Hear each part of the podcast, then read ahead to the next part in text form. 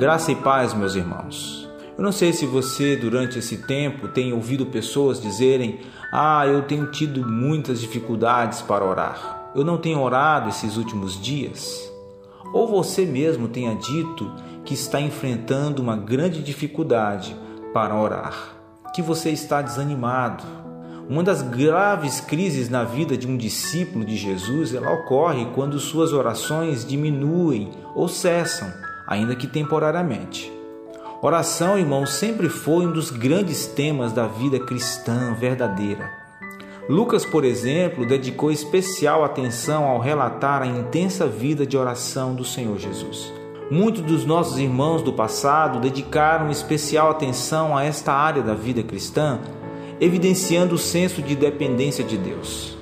Tratados foram escritos, orações foram registradas e preservadas para o nosso deleite, e assim podemos constatar a profundidade, a simplicidade da busca pela face de Deus por meio das nossas orações.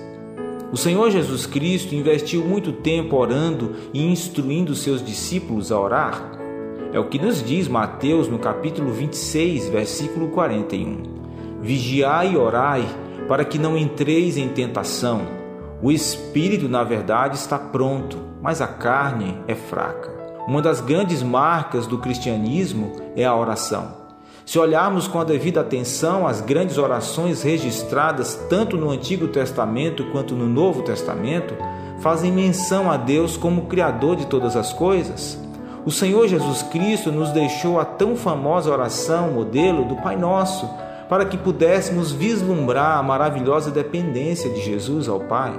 Ao final de cada oração, ao final de cada petição, devemos insistir com nossa própria alma e consciência que a vontade de Deus deve prevalecer sobre a nossa vontade. Hoje nós temos tanta gente ensinando sobre oração e alguns ensinos no meio da nossa geração nos incomodam, porque não ensinam o modelo bíblico de oração que contempla o caráter de Deus e a majestade de Deus ensinam tão somente a exigir de Deus bênçãos e mais bênçãos. Na mentalidade desse falso ensino, não há espaço para o quebrantamento, não há espaço para a humilhação e arrependimento de pecado e a busca pela santidade. A triste realidade é que nossa geração está destrinada na arte da oração bíblica. Uma oração verdadeira, irmãos, pode contemplar o clamor do aflito pode e deve contemplar a aflição de pais que estão vendo seus filhos se desviarem dos caminhos do Senhor. Cônjuges devem apresentar a Deus suas aflições diante das crises conjugais. Filhos devem orar e interceder por seus pais que ainda não se renderam a Cristo. A igreja deve apresentar suas causas ao Deus Altíssimo e clamar por sua constante intervenção. Familiares devem clamar a Deus para que seus entes queridos sejam curados de alguma grave enfermidade. Porém, oração é mais que apresentar a Deus nossas justas causas. Devemos dar um passo além e orar de forma completa, ou seja, oração é apresentar a Deus nossas causas e súplicas, tanto quanto oração é também contemplar a glória de Deus meditar nos atributos de Deus, no caráter de Deus e, por fim, suplicar que nossa vontade se curve diante da vontade do Todo-Poderoso. Uma oração que não contempla, irmãos, o caráter de Deus, seus atributos, sua glória, a deplorável condição de pecadores que nós somos, a redenção em Cristo, a beleza da providência da Sua palavra e a última e bendita realidade do lar celestial é uma oração incompleta. Aconselhando pessoas, eu descobri que uma das perguntas fundamentais é saber se casais estão orando juntos. No aconselhamento com jovens ou adultos, uma das perguntas fundamentais é saber se estão orando constantemente. Descobri que a maioria dos que procuram aconselhamento, em algum dado momento, abandonaram a prática constante da oração. Boa parte dos cristãos que temporariamente deixaram de orar culpam as provações e as circunstâncias ruins como o fator primeiro para a falta de motivação para orar. Será que esta visão está correta? Creio que devemos observar atentamente algumas considerações que envolvem o nosso próprio coração. Lembre-se: vigiai e orai, para que não entreis em tentação. O espírito, na verdade, está pronto, mas a carne é fraca. Amanhã veremos alguns motivos pelos quais nossas orações são interrompidas temporariamente. Um bom dia na paz de Jesus.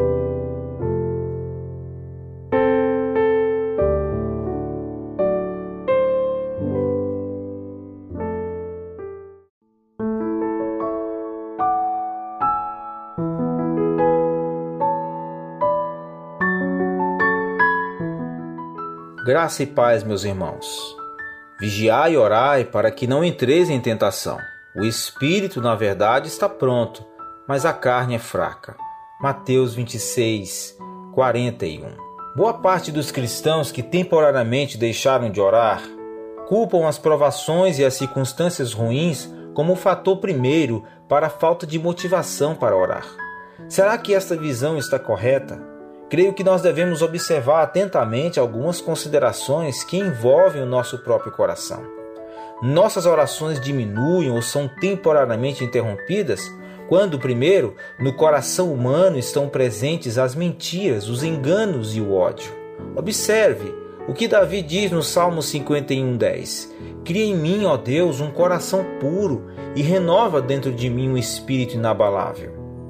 Provérbios 6, versos de 16 a 19, o sábio diz: Seis coisas o Senhor aborrece, e a sétima a sua alma abomina: olhos altivos, língua mentirosa, mãos que derramam sangue inocente, coração que trama projetos iníquos, pés que se apressam a correr para o mal, testemunha falsa que profere mentiras e o que semeia contendas entre irmãos.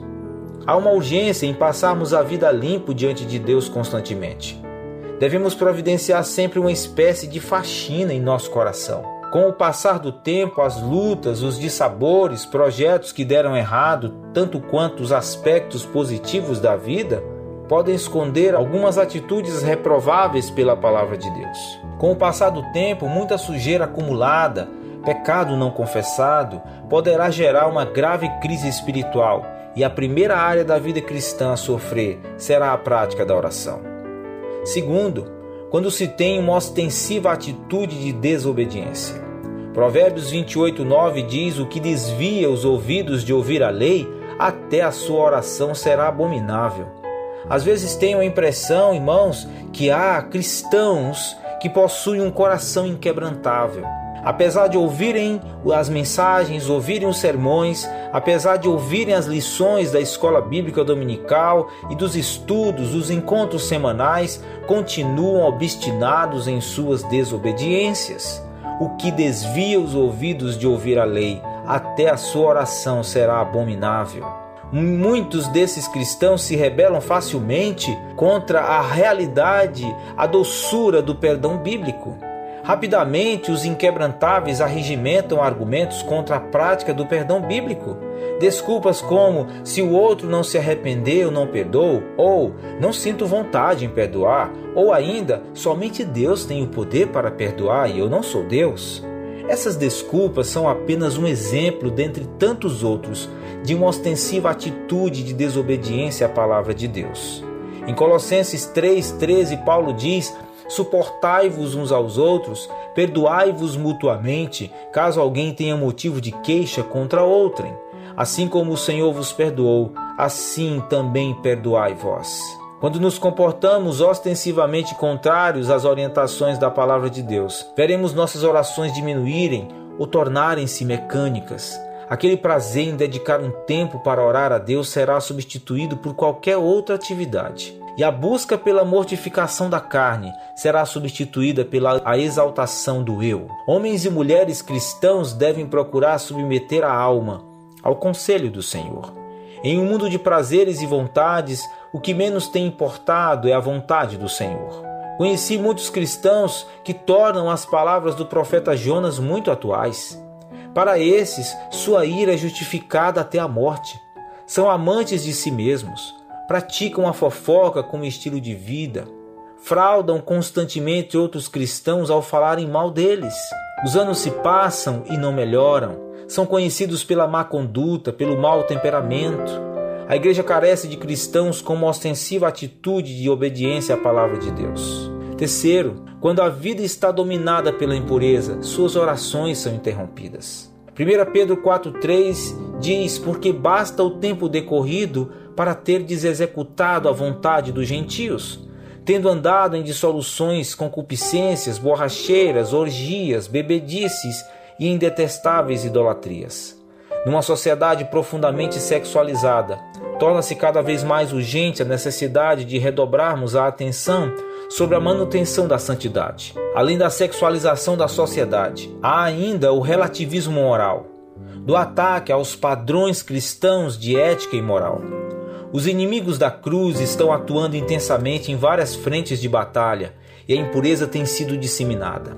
O intuito é destruir a estrutura de dentro para fora. Cresce o número de homens e mulheres que procuram na pornografia uma forma de aliviar o estresse do dia a dia. As crianças são expostas cada vez mais cedo ao universo da sexualidade, contrariando estudos até então postos como boas orientações contra a sexualização ou a erotização das crianças. Além disso, temos o alerta para não termos a mente moldada pelo presente século, como está em Romanos 12, 1 e 2. Isso significa que temos a obrigação de pensarmos de acordo com a palavra de Deus e de sermos moldados ou orientados de acordo com esta palavra. Além da sexualização da sociedade, outro problema é a indisposição interna ao desprezar as orientações de Deus. Em outras palavras, se não amarmos mais a Deus e Sua palavra acima da nossa própria vontade, inevitavelmente teremos uma vida dominada pela impureza. Tudo aquilo que não é feito para a glória de Deus é ofensivo a Deus. Lembre-se de Davi, que depois do seu adultério com Batseba, ele teve a atitude de ausentar-se da presença de Deus, e isso lhe custou muito. E é o que ele diz no Salmo 32, 2 e 3. Enquanto calei os meus pecados, envelheceram os meus ossos pelos meus constantes gemidos todo dia. Porque a tua mão pesava de dia e noite sobre mim, e o meu vigor se tornou em sequidão de estio. A relevante questão a ser respondida é: por que não consigo mais orar? A resposta passará por uma limpeza do coração e a santificação é a resposta. Será necessário clamar a Deus que sonde o seu coração e diante do Altíssimo. O pecador terá clareza daquilo que ali habita e que o afasta ou desestimula a orar a Deus. Ainda que os problemas e as tribulações da vida contribuam ou pressionem de alguma forma ou em algum grau, eles não são a raiz do problema. É bom saber que, apesar da nossa fragilidade e dos pecados que cometemos, podemos e devemos procurar apresentar tudo isso ao Santo Deus. Não andeis ansiosos de coisa alguma, em tudo, porém, sejam conhecidas diante de Deus as vossas petições pela oração e pela súplica, com ações de graças. Filipenses 4:6. Um bom dia de oração, de intercessão na paz de Jesus.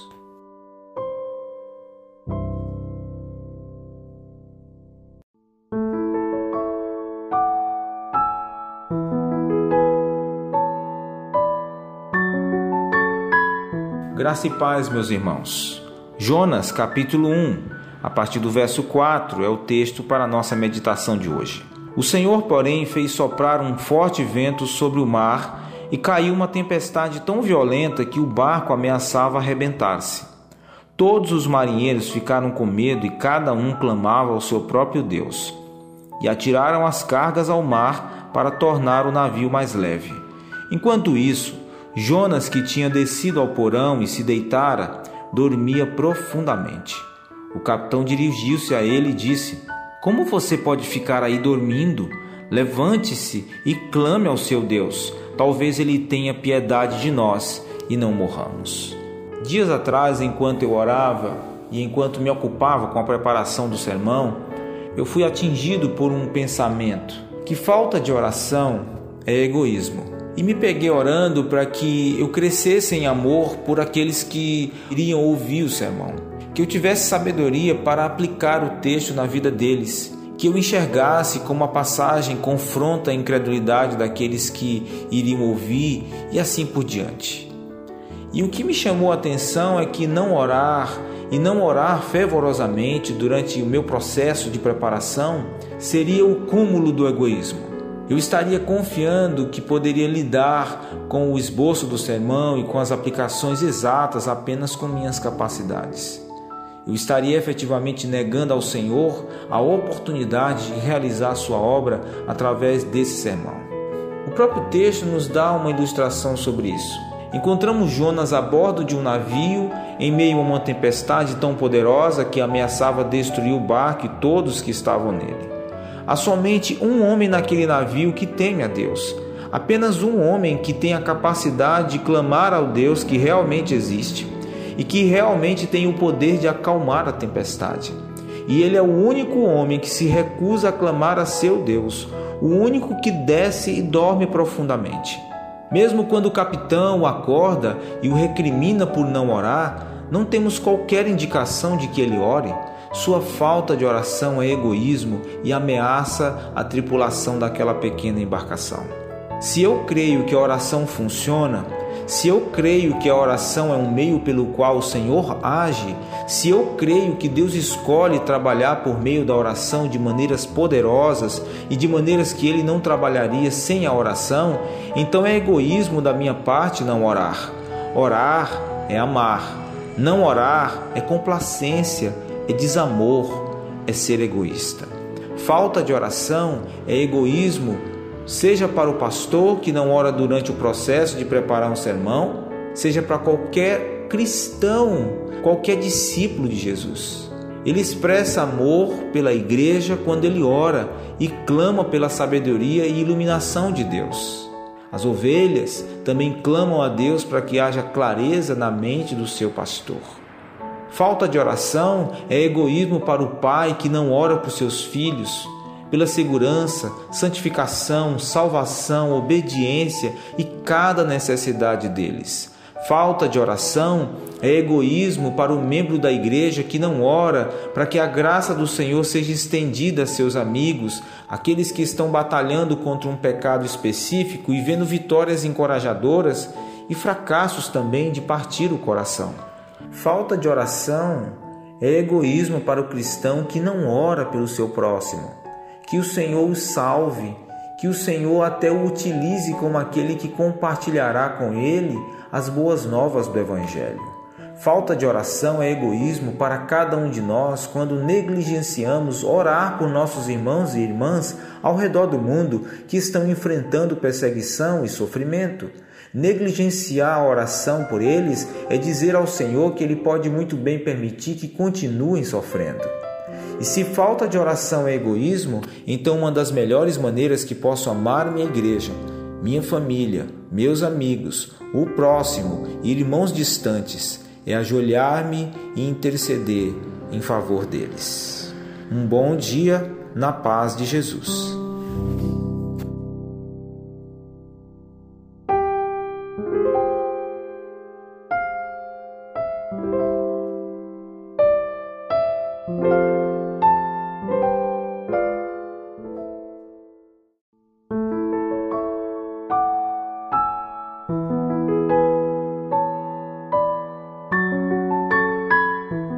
Graça e paz, meus irmãos. A oração do reino de Deus. Em Mateus capítulo 6, versículo 9, Jesus ensina os seus discípulos a orarem e diz: Vocês orem assim: Pai nosso que estás nos céus, santificado seja o teu nome. Venha o teu reino, seja feita a tua vontade, assim na terra como no céu. A oração não é uma palavra mágica, ela não tem o poder de manipulação das realidades espirituais. Até porque Deus, a quem oramos, está acima de qualquer manipulação. Orar não é a mesma coisa que pronunciar abracadabra. A oração brota da profundidade do nosso coração e também revela o nosso entendimento e discernimento. Jesus nos oferece por que oramos. Para que oramos? Qual a finalidade da nossa oração? Quais são os critérios da nossa oração? Quais são os motivos das nossas orações? Quais são os compromissos que assumimos enquanto oramos? Nesta oração, Jesus nos dá uma síntese do que significa ser um dos seus discípulos e os compromissos que temos quando o chamamos de Pai. Ele nos oferece uma plataforma de vida. Eu não tenho dúvidas de que o reino de Deus é o conceito mais importante da Bíblia Sagrada. Se escolhêssemos o reino de Deus, colocaríamos debaixo dele todos os outros conceitos que a Bíblia vem nos apresentar.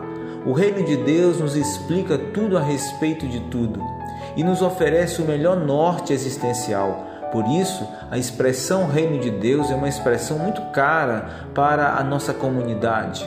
Nós desejamos, irmãos, porque acreditamos que a igreja é a comunidade do reino e Jesus é o rei deste reino. O evangelho é uma revelação do reino de Deus. O evangelista Marcos, ele apresenta Jesus entrando em cena ele registra que a primeira mensagem que Jesus pregou foi: O reino de Deus chegou, pregando a boa nova do reino de Deus. Então, o que é o Evangelho? É a boa notícia do reino de Deus. Nos traz esta realidade preciosa e a boa notícia de Jesus como nosso Salvador. Nos fala de quem vai para o céu, nos fala de não ir para o inferno, nos fala de viver em comunidade, tudo isso tem a ver com o reino de Deus. Jesus nos ensina que devemos buscar em primeiro lugar o reino de Deus em Mateus capítulo 6. Portanto, se nós não entendermos o reino e como ele se apresenta, se manifesta na história, não vamos entender nada do que Jesus falou. Por isso que a oração do Pai Nosso é a oração do reino de Deus. E ele começa dizendo: Pai nosso que estás nos céus, santificado seja o teu nome. Venha o teu reino, faça-se a tua vontade, assim na terra como no céu. O céu são os céus do Senhor, mas a terra ele deu aos filhos dos homens. Essa oração é um chamado dos homens para que o nome de Deus seja santificado na terra. Por que na terra? Porque os céus são os céus do Senhor. Nos céus tudo está em perfeita paz, lá tem perfeita harmonia, todas as realidades estão conformes à vontade de Deus. É na terra que a vontade de Deus não está sendo realizada, é na terra que o nome de Deus está sendo profanado. É na terra que se tem dúvidas a respeito de quem é Deus. É na terra que se tem dúvida se o nome de Deus é sagrado. É na terra que se tem dúvida da própria existência de Deus. No universo espiritual, ninguém tem crise com Deus. No universo espiritual, não há ninguém que não conhece quem é Deus. No universo espiritual, não há quem não tenha temor de Deus. No universo espiritual, não há quem não saiba quem é Deus. No universo espiritual, não há quem não esteja sob o controle de Deus. Inclusive, os principados e as potestades que habitam nas regiões celestes elas estão sob o domínio e controle de Deus. É na terra que o nome de Deus é desprezado, é por isso que a oração é: santificado seja o teu nome. É como se alguém tivesse com vestes brancas enlameadas. Quando é que o nome de Deus é santificado? Quando o povo de Deus vive em harmonia, em sujeição, em obediência a esse Deus e a realidade da terra se conforma com a vontade de Deus. Por causa do seu povo, o nome de Deus é jogado na lama e é confundido com o nome de outros deuses. Vivemos de tal maneira que o nome do Senhor é negligenciado e está sob júdice. Já vivemos de tal maneira que o teu nome já é desconhecido. Então clamamos que tu venhas ao nosso encontro, para que teu nome seja glorificado e tu ocupes o lugar que te é de direito aqui na terra, Senhor. Porque aqui na terra, Senhor, aqui no Brasil, Senhor, aqui em Floriano, Pai, o teu nome não está sendo glorificado. Então pedimos que o Senhor seja glorificado na terra, como o teu nome é glorificado no céu. Que o nosso país e as nossas cidades glorifiquem o nome do Senhor, para a glória do Senhor, em nome de Jesus. É isso que desejo e oro Peço ao Senhor para você um bom dia na paz de Cristo Jesus, nosso Senhor.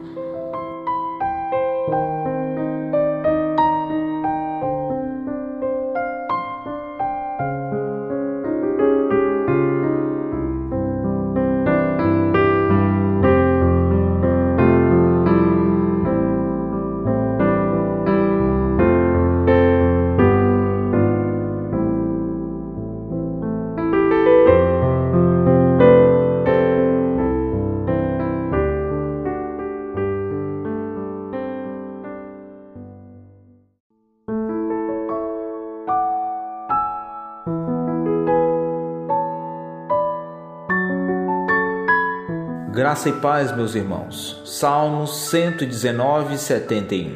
Foi-me bom ter eu passado pela aflição, para que aprendesse os teus decretos. Estamos vivendo um tempo de enfermidades, um tempo de percas consideráveis. Uma enfermidade, ela serve para nos fazer pensar, para nos lembrar que nós temos uma alma, bem como um corpo, uma alma imortal. Uma alma que viverá para sempre em felicidade ou na miséria. E que se esta alma não for salva, teria sido melhor que nunca tivéssemos nascido. Uma enfermidade também nos ensina que existe uma vida além dessa que vivemos. E que o mundo que agora vivemos é apenas um lugar de treinamento para outra morada, onde não haverá decadência, tristeza, lágrimas, miséria e pecado, como está em Apocalipse capítulo 21. Existe um mundo além do túmulo. Uma enfermidade também serve para nos fazer olhar para o nosso passado com honestidade, imparcialidade e consciência. Estou pronto para minha grande transformação se eu não ficar melhor? Estou verdadeiramente arrependido dos meus pecados? Os meus pecados foram perdoados e lavados no sangue de Cristo? Estou preparado para encontrar Deus? Uma enfermidade também serve para nos fazer ver o vazio do mundo e sua total incapacidade para satisfazer as maiores e mais profundas necessidades da alma. Uma enfermidade também, ela serve para nos levar a nossas Bíblias. O livro sagrado, que nos dias de saúde muitas vezes é deixado na prateleira, se torna o lugar mais seguro para esconder dinheiro e nunca é aberto de janeiro a dezembro mas uma enfermidade muitas vezes o tira da prateleira e joga nova luz sobre suas páginas. Uma enfermidade também serve para nos fazer orar. Muitos, eu temo que nunca oram, ou só murmuram umas poucas palavras de manhã e pela noite sem pensar no que estão fazendo. A oração muitas vezes se torna uma realidade quando o vale da sombra da morte está à vista. Uma enfermidade também serve para nos levar ao arrependimento, deixar os nossos pecados. Se não ouvimos a voz da misericórdia, Deus às vezes nos faz ouvir a vara. A enfermidade também serve para nos atrair a Cristo. Naturalmente, não vemos o valor integral desse bendito Salvador. Nós secretamente imaginamos que nossas orações, boas ações e observância das ordenanças salvarão nossas almas. Mas quando a carne começa a falhar, a absoluta necessidade de um redentor, um mediador e advogado junto ao Pai destaca-se diante dos olhos dos homens como fogo e os faz entender as palavras: simplesmente a tua cruz me agarro, simplesmente a tua cruz me agarro, como nunca entenderam antes. Uma enfermidade tem feito isso por muitos. Eles encontraram Cristo em um quarto de hospital. Uma enfermidade, ela serve para nos fazer ter compaixão e solidariedade para com outros. Por natureza, estamos muito abaixo do exemplo do nosso mestre bendito, que não tinha apenas uma mão para ajudar, mas um coração para ter compaixão de todos. Ninguém, eu suspeito, é tão incapaz de se compadecer como aqueles que nunca tiveram seus próprios problemas e ninguém é tão capaz de ser sensível como aqueles que beberam mais profundamente do cálice da dor e do sofrimento. Resumindo, tenha cuidado com a irritação, com a murmuração, com a reclamação e dar lugar a um espírito impaciente. Enxergue sua enfermidade ou a enfermidade de alguém próximo a você como uma bênção disfarçada, um bem e não um mal, um amigo e não um inimigo, sem dúvida, devemos preferir aprender lições espirituais pelo amor e não pela dor, mas é certo que Deus sabe melhor do que nós como nos ensinar. A luz do último dia irá mostrar, irmãos, que havia um significado e uma razão de ser em todas as doenças do nosso corpo. As lições que aprendemos em um leito de hospital, quando estamos afastados do mundo, são muitas vezes as que nunca aprenderíamos em outro lugar um bom dia na paz de Jesus. Thank you.